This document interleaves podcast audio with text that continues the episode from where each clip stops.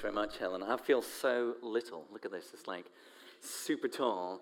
I'm like, tiny little me can barely see over the top. So we're going to, whoa. That's overdone it. That's overdone it. All right, all right. Stay. There we go. That feeling good about that? Hi, my name. It's like a comedy show, isn't it? I didn't do that until. All right, right, stay. Right. My name is Matt. I'm one of the leaders here at Hope City. It's my privilege to help us try and learn together from the Bible um, this morning. Now, the last couple of weeks, we stepped away from Matthew's gospel, from his biography of Jesus, for a few weeks to celebrate Easter, which is the critical foundation for our faith in the death and the resurrection of Jesus. Now we're going to dive back in. So, what I'm going to do is I'm going to give you a kind of quick catch up. Um, so, you know, this is like a previously in Matthew's Gospel section. Okay, so previously in Matthew's Gospel, we're looking at this famous set of teaching called the Sermon on the Mount. And we saw that this is Jesus setting out his blueprint for his kingdom of transformed hearts. The blueprint, this kind of picture of what it's meant to be like for a kingdom made up of people whose hearts have been transformed. And he begins by encouraging the hopeless, the hurting, the powerless, those who long for things to be different. He encourages them. He says, Things will be made right. He says, in fact, God is going to turn this whole world upside down. That hunger you have for righteousness, it's going to be filled. And we talked about how, how that's going to happen. He's going to change the world out there through changing our hearts in here. The world out there through changing our hearts in here, inside his people. And we saw there'd be evidence of this change, right? We saw we'd expect to see shoots of growth sticking up above the ground from this seed that he's planted in us of a changed heart a people who are increasingly merciful, a people who are increasingly pure, a people who are increasingly peacemaking. We saw now some are going to hate and oppose this, and there is real opposition in our world. But at the same time, we saw these salty, different people, these good deeds shining out of the changed heart, the light inside. These are going to lead people to praise its source. They're going to glorify your Father in heaven. Now, that's the setup. That's where we're up to. It's quite a lot, isn't it? And that's 16 verses, okay? And then what we have today, what we're going to be thinking about together today, is like the foundation. It's like the underlying principle. This is like we're going to build on this for weeks and weeks to come. So, this is a really important piece. This teaching is going to describe what are these good deeds? How do these good deeds come about? They're going to lead to praise for God, their source. It's going to, after this, we're going to get details of how to live in God's kingdom. So it's really important we try and get clear about what Jesus is saying here and also clear on what he's not saying here. So come with me to Matthew um, chapter 5 and verse 17. Matthew 5, 17, and that's page 969 in these blue Bibles. Matthew 5, look for the big 5, verse 17, and page 969. And Susan's going to read for us this morning. Oh, look at that. Do not think that I have come to abolish the law or the prophets. I have not come to abolish them, but to fulfill them. For truly I tell you, until heaven and earth disappear, not the smallest letter, not the least stroke of a pen, will by any means disappear from the law until everything is accomplished.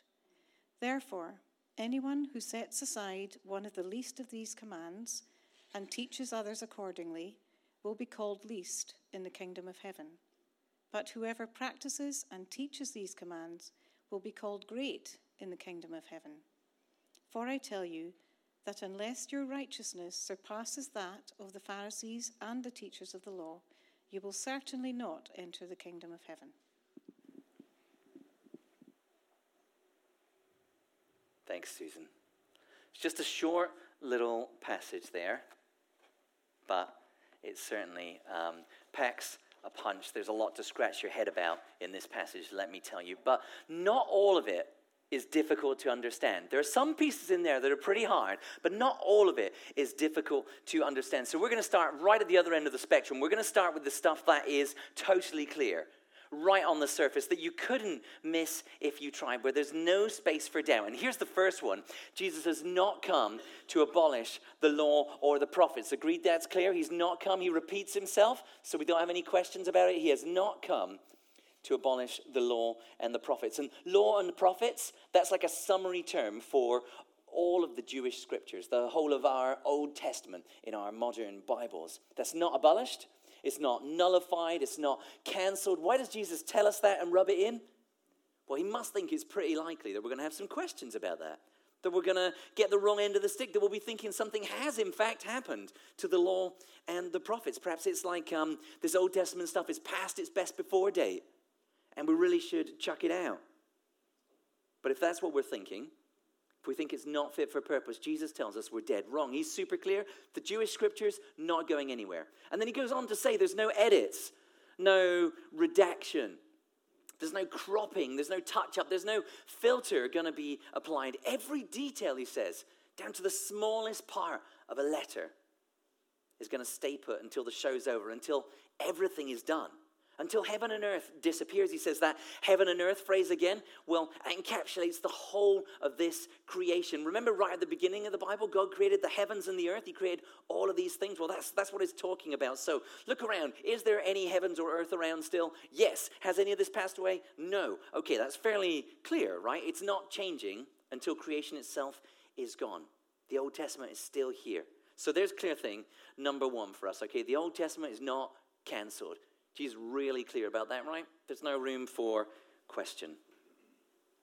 Clear thing number two, okay, people are meant to do and teach these commands, not set aside even the least of them. Again, that seems pretty clear, right? Anyone who sets aside the least of these commands and teaches others is going to be called least.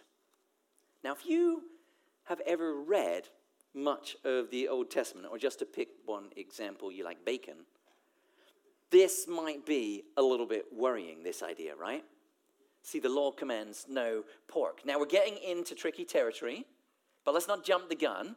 Let's not jump the gun. We have to admit, Jesus seems pretty clear about this. Now, some commentators want to take this phrase, these commands, and then want to say these commands are not the commands of the Jewish law, not the commands coming from the law and the prophets, that Jesus was talking about just seconds ago. But these commands are ones that Jesus hasn't even spoken yet, that are about to be kind of brought on from the left field, the ones he's going to give us instead, which are different. Now, I find it, it would be convenient if that was true, but that is really hard to believe for me that that's what Jesus meant here. He's gone on specifically about the law and the prophets. He's emphasized how there's no way even a tiny bit of that is going anywhere. And then he uses the phrase, these commands, and we're going to say that doesn't connect at all to some of the most famous bits of the law and prophets, the, the commands of God.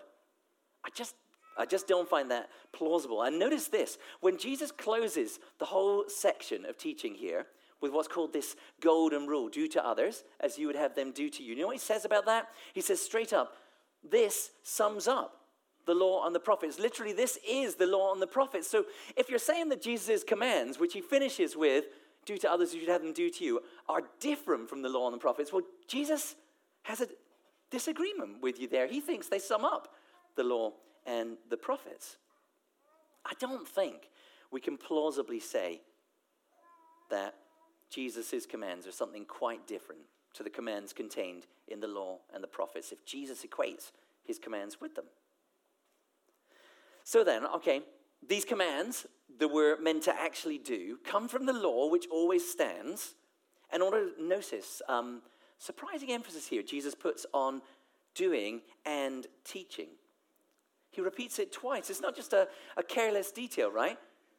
Set aside the least of one of these commands and teach others, practices these commands and teaches them not a careless detail. He's talking more about than just personally embracing this law. He's about bringing others with you into that as well. Now, don't panic, we're not done, but we're just trying to gather up the things that seem pretty clear on the surface before we can wrestle with them, okay? And this, this does seem fairly clear. Number one, the Old Testament is not cancelled, it's not expired, it's not um, abolished. And number two, we are in fact meant to do and teach these commands. Stick with me. If you were in Jesus' original audience, you heard him set out these two big principles. You were thinking about tiny details of the law, these little like edge cases in these corners. And then you were thinking about people who practice that, people who teach that. Do you know who would have come to your mind? Into your mind would have come these guys called the Pharisees and these guys called the teachers of the law. Who knows the detail of the law down to the letter? It is the Pharisees. Who practices them? Even the least of the commands. Later on, Jesus is going to say these Pharisees, they tithe, that is, they set aside a tenth of even the herbs and spices in their food for God. The Pharisees do it, right? Down to the detail. And who, who teaches this stuff called the law? Well, well, the clue's in the name, right? The teachers of the law maybe teach the law. They do, that's right. The teachers of the law. So the Pharisees and the teachers of the law, if you're thinking about people who know the details, who do the details, who teach the details, that's who you've got in mind. You're thinking, these are Jesus' apple of his eye. These are going to be his perfect people. These people who treasure the details of the law, these scribes who teach it. If Jesus is a fan of anyone, he's going to be a fan of them. Well, then you get the boom, mic drop moment. They're not. I tell you, unless your righteousness surpasses that of the Pharisees and the teachers of the law, you will certainly not enter the kingdom of heaven. Do better than them, or you're certainly not enter the kingdom of heaven. That means these lovers of the detail, these knowers of the detail, these doers, these teachers of the detail, that certainly not translates the strongest possible negation in the original language. It's bold, it's underlined. There is zero room for confusion here as well. Jesus is utterly clear. And according to Jesus, only people surpassing even them, these two superstar groups, could possibly enter. Pharisees, teachers of the law, certainly not. Mic drop, walk out. That's clear, right? Jesus is 100% clear that they are out. And we're just gathering up the clear things, and we need to wrestle with it. It just doesn't seem to add up very well to me. So I've been thinking about this and reading about this and wondering about this this week. The Old Testament isn't cancelled. Those who do and teach it are honored. Yet those who are known for doing, the Pharisees, those who are known for teaching, the teachers of the law, they certainly haven't made the grade. You have to exceed them, you have to surpass them to enter Jesus' new kingdom. Is this the most depressing Bible passage ever? Right? Is this what this is meant to be? Jesus' big point is you suck. The, the, the very best ones among you, you suck. It's hopeless. Go home. Should we all stop here and quit? Uh, it's a touch early. We're not done yet. But Jesus is crystal clear. They didn't make the grade, they're not in. The big question for us is why? Okay, so let me give you option A, okay? Option A, they did pretty good. Just not good enough. Like, like me in the Duolingo Sapphire League this, league, this, this week, my fellow language learners. 177 XP is not very much. I thought it might be enough to carry me through, but no. There are crazy folk out there. Newsa, 321 XP in a single day. And there I was, off the top spot, beaten. Is, is that the picture? That Jesus is trying to give us here, right? He wants us to go away with the idea that Pharisees, teachers of the law, good effort, nice try, sadly it's only a D. And you need a C or above. And then Jesus turns to his disciples and says, Go and do likewise, but better. Right? Is that, is that how this is meant to be understood? That is not Jesus' point here. Let me give you option B instead, okay? Option B, these Pharisees, these teachers of the law, the ones that Jesus rules out, even though the world thought they were winners, and they, they themselves thought they'd won. Society around them celebrated them like they had won. But they're playing completely the wrong game. It's like, it's like they run over the line, throw the ball down, shout, touchdown! But we're playing cricket. It's just not cricket. How much righteousness do they really have to their name? Well, here's how Jesus rates them later on in chapter 23. On the outside, you appear as righteous to people. On the inside, you are full of hypocrisy and wickedness. Yeah, they might appear righteous on the outside, but their actual factual score is zero. And, and yes, you do have to surpass zero to enter the kingdom of heaven. The people Jesus had drawn into his mind with all this talk about the law and practicing and teaching, about details, the ones who were celebrated and wanted to be celebrated, they were, as Donald Trump would put it, total losers. Remember our tagline, right? For this whole block of teaching. This is Jesus' blueprint for his kingdom of transformed hearts. What he's not doing here is setting out an impossibly, ridiculously high bar, saying, they did well, you need to do a whole lot better. What he's doing here is he's showing us any righteousness they thought they had, any righteousness you thought they had, it's hollow, it's just an appearance. It's like a, a an empty eggshell. You imagine that with the egg sucked out of the middle? Looks solid, crush it like a grape just fragile because there's nothing really there at all. Jesus is looking for something completely different in his kingdom. Not more of this hollow outside righteousness. He's looking for another kind of righteousness altogether. Without this transformed heart, you simply cannot enter. Elsewhere, Jesus uses another way of describing this same essential, fundamental transformation, right? You must be born again, he says. You cannot even see the kingdom, let alone enter it, unless you've had this fundamental change.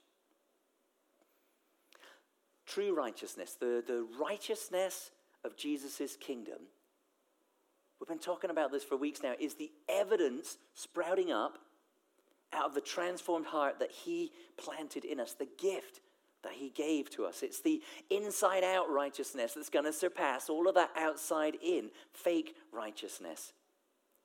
That inside out righteousness is the evidence you're a part of Jesus' kingdom. That's the big point here.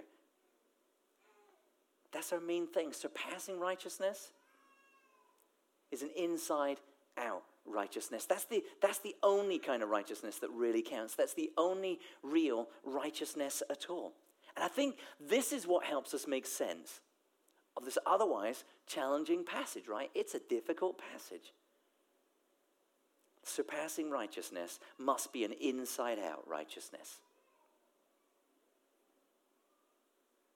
Now, we could stop there, but we've got a few more minutes, so I thought, hey, let's not stop there. So, with that insight in hand, let's see then if we can make any headway understanding some of these really confusing looking things earlier in this passage. Can we unlock any of the mysteries?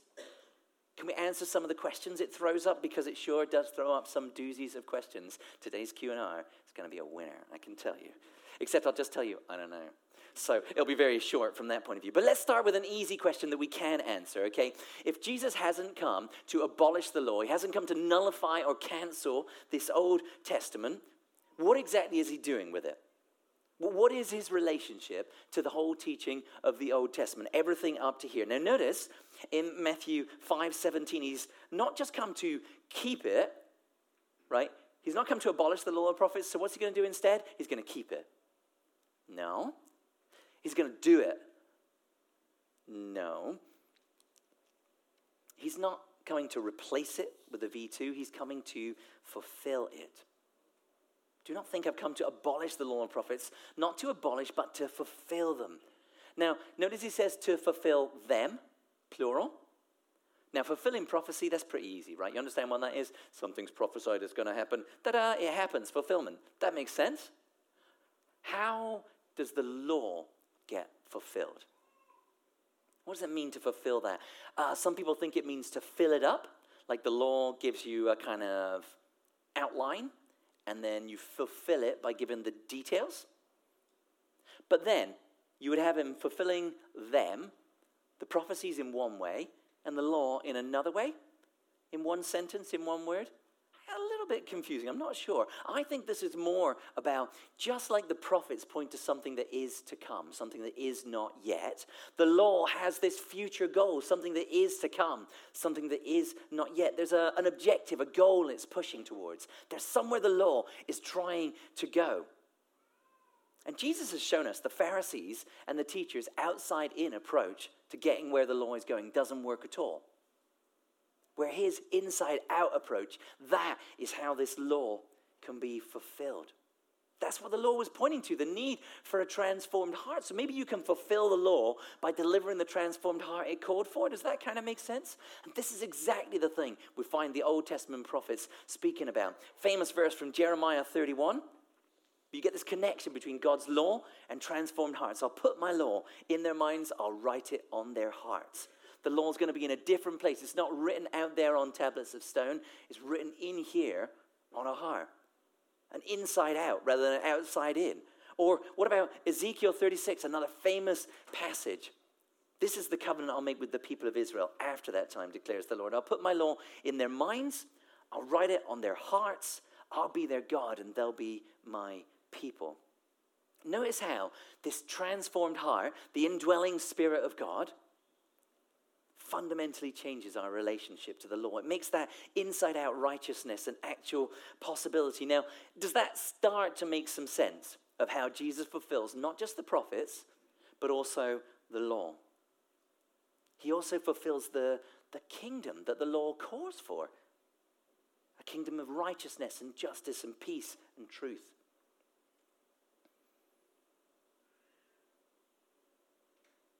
Forgot the rest of the Ezekiel quote. Should have turned over the page. I'll give you a new heart. Sounds like what we're talking about, doesn't it? A transformed heart. I'll put a new spirit in you. This is how the transformation comes about. I'll remove the heart stone, give you a heart of flesh, and put my spirit in you and move you to follow my decrees. Keep you and be careful to keep my laws. Surpassing righteousness is an inside out righteousness. This is how Jesus is going to fulfill not just the prophets, but also the law. Okay, so one question, like not the hardest one, I started with the medium question. Let's take the harder question. If the Jewish law is unchanging, even in the smallest details, while the world endures, if there's dishonor for those who set aside the least of its commands and honor for those who practice and teach it, should we just all be going ultra Jewish right now? From the heart, perhaps, inside out perhaps, but still ultra Jewish.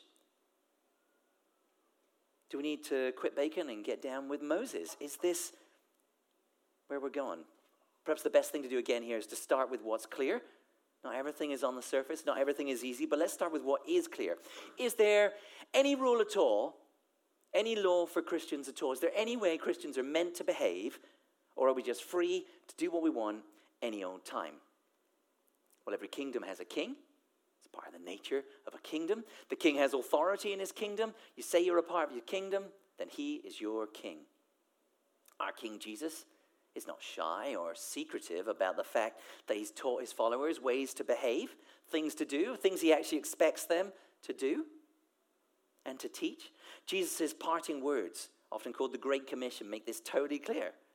Right? Disciples are meant to teach, new disciples to obey everything I've commanded you. Are there any commands in Jesus' kingdom? Yes. Are you meant to obey them? Yes, absolutely. That is very clear. There is a law, a rule for Christians, the commands of Christ.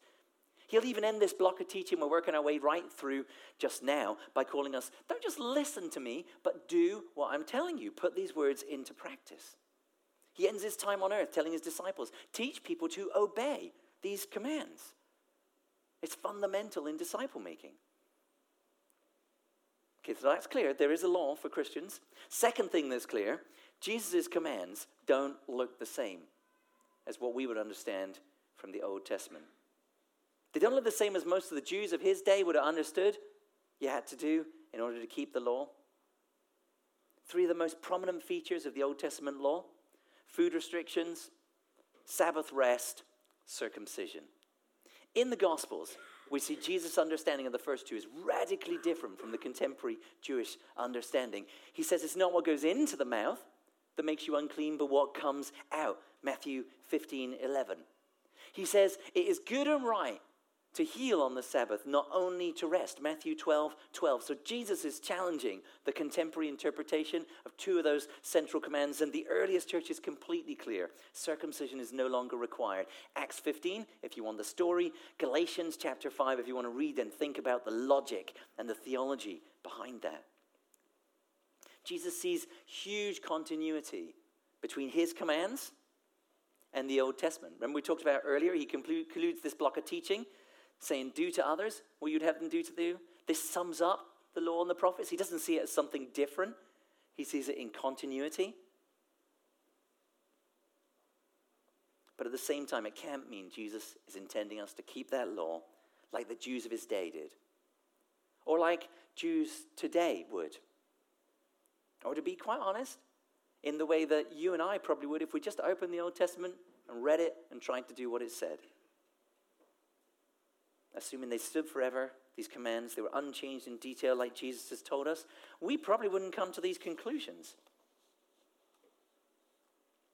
I think it comes back to the idea of fulfilling the law, reaching its goal. Now, the, the goal of God's law was right living here on earth, right relationship with one another, right relationship with God. That goal still stands in every detail. And the question is how is the goal of right relationships horizontally and right relationship vertically actually achieved? How can that come about? How is that fulfilled? And that's not by having the right set of rules to follow. The world's far too broken for that. We, uh, our own hearts, are far too broken for that. It's not about having the right set of rules to follow, but it's about having the right heart to follow with. Right? Not the right set of rules to follow. It's much more about the right heart to follow with. Now, I know this is tricky stuff. People have spent their lives trying to get their heads around this. It's pretty easy to get tangled up in the details, confused in the sidelines, lost. But as we come to a close this morning, what I want us to do is focus to back in on what is clear.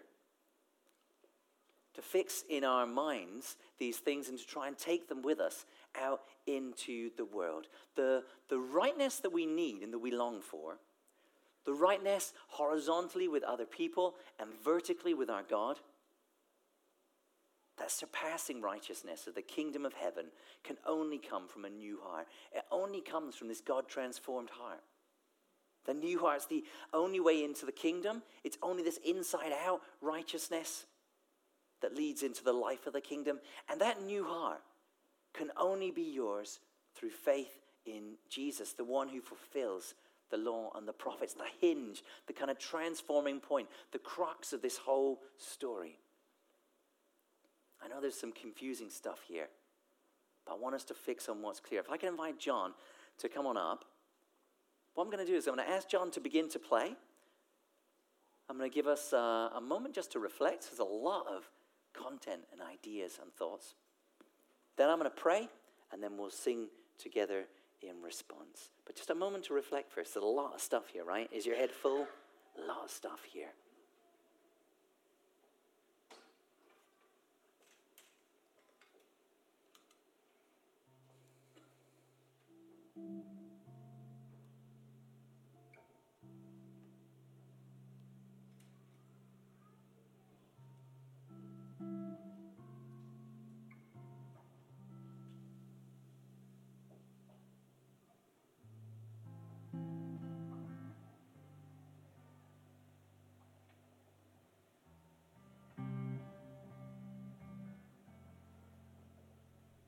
Let's pray. Lord, I pray for those who this morning know they need a transformed heart. Those who know that I have what it takes to be right with the people around them, to be right with you. God, thank you that this gift is freely available to us by your grace through Jesus. People reach out to you right now, Lord, please hear and answer and bring new hearts, new life, born again.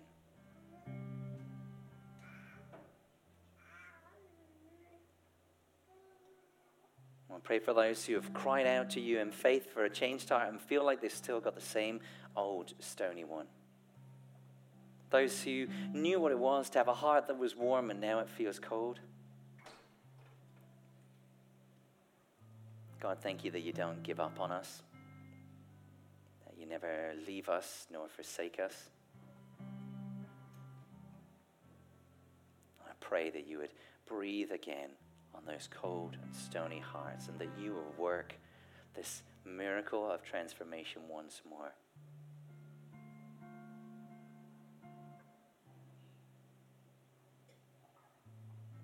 I pray for those right now, Lord, who want to do your will, who want to go your way and just don't know what it is.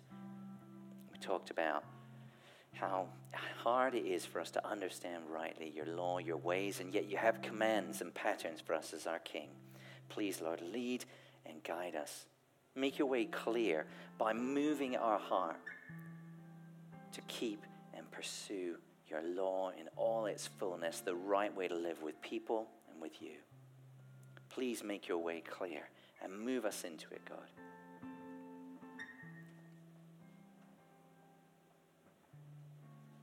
And Lord, we want to finish by praising you that you work this miracle of transformation, that when we turned from you, you didn't walk away and leave us, but you came after us, brought us back with the price of your own Son. That you are the God who loves so much that you don't walk out, but you walk in. We praise you, Lord. Amen.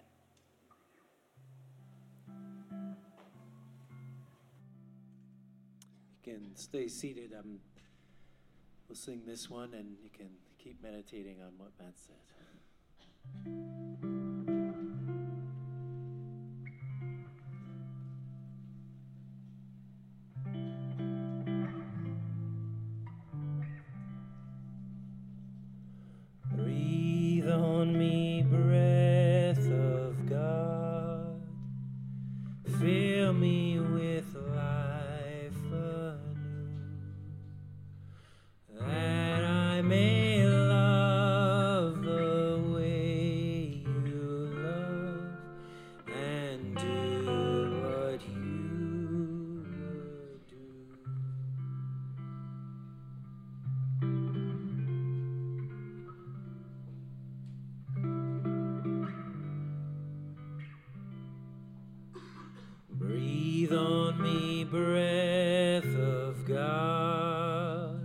How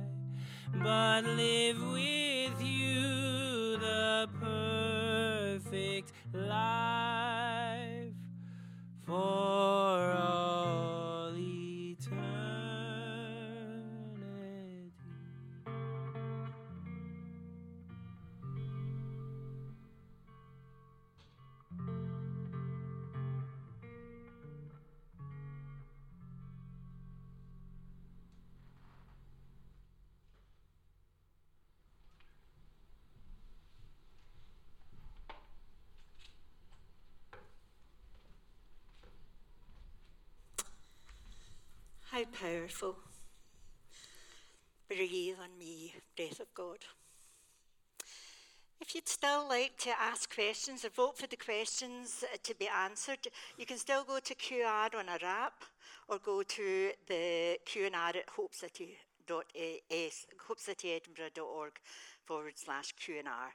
And we're going to test, we're going to tackle a couple, well, Matt is not me, the top questions in a few minutes. We love to interact with one another at Hope City. Why don't you now just turn to somebody nearby that you've not spoken with yet this morning and take a minute to share your reflections on this morning's talk and discuss one of the questions on the screen if you prefer.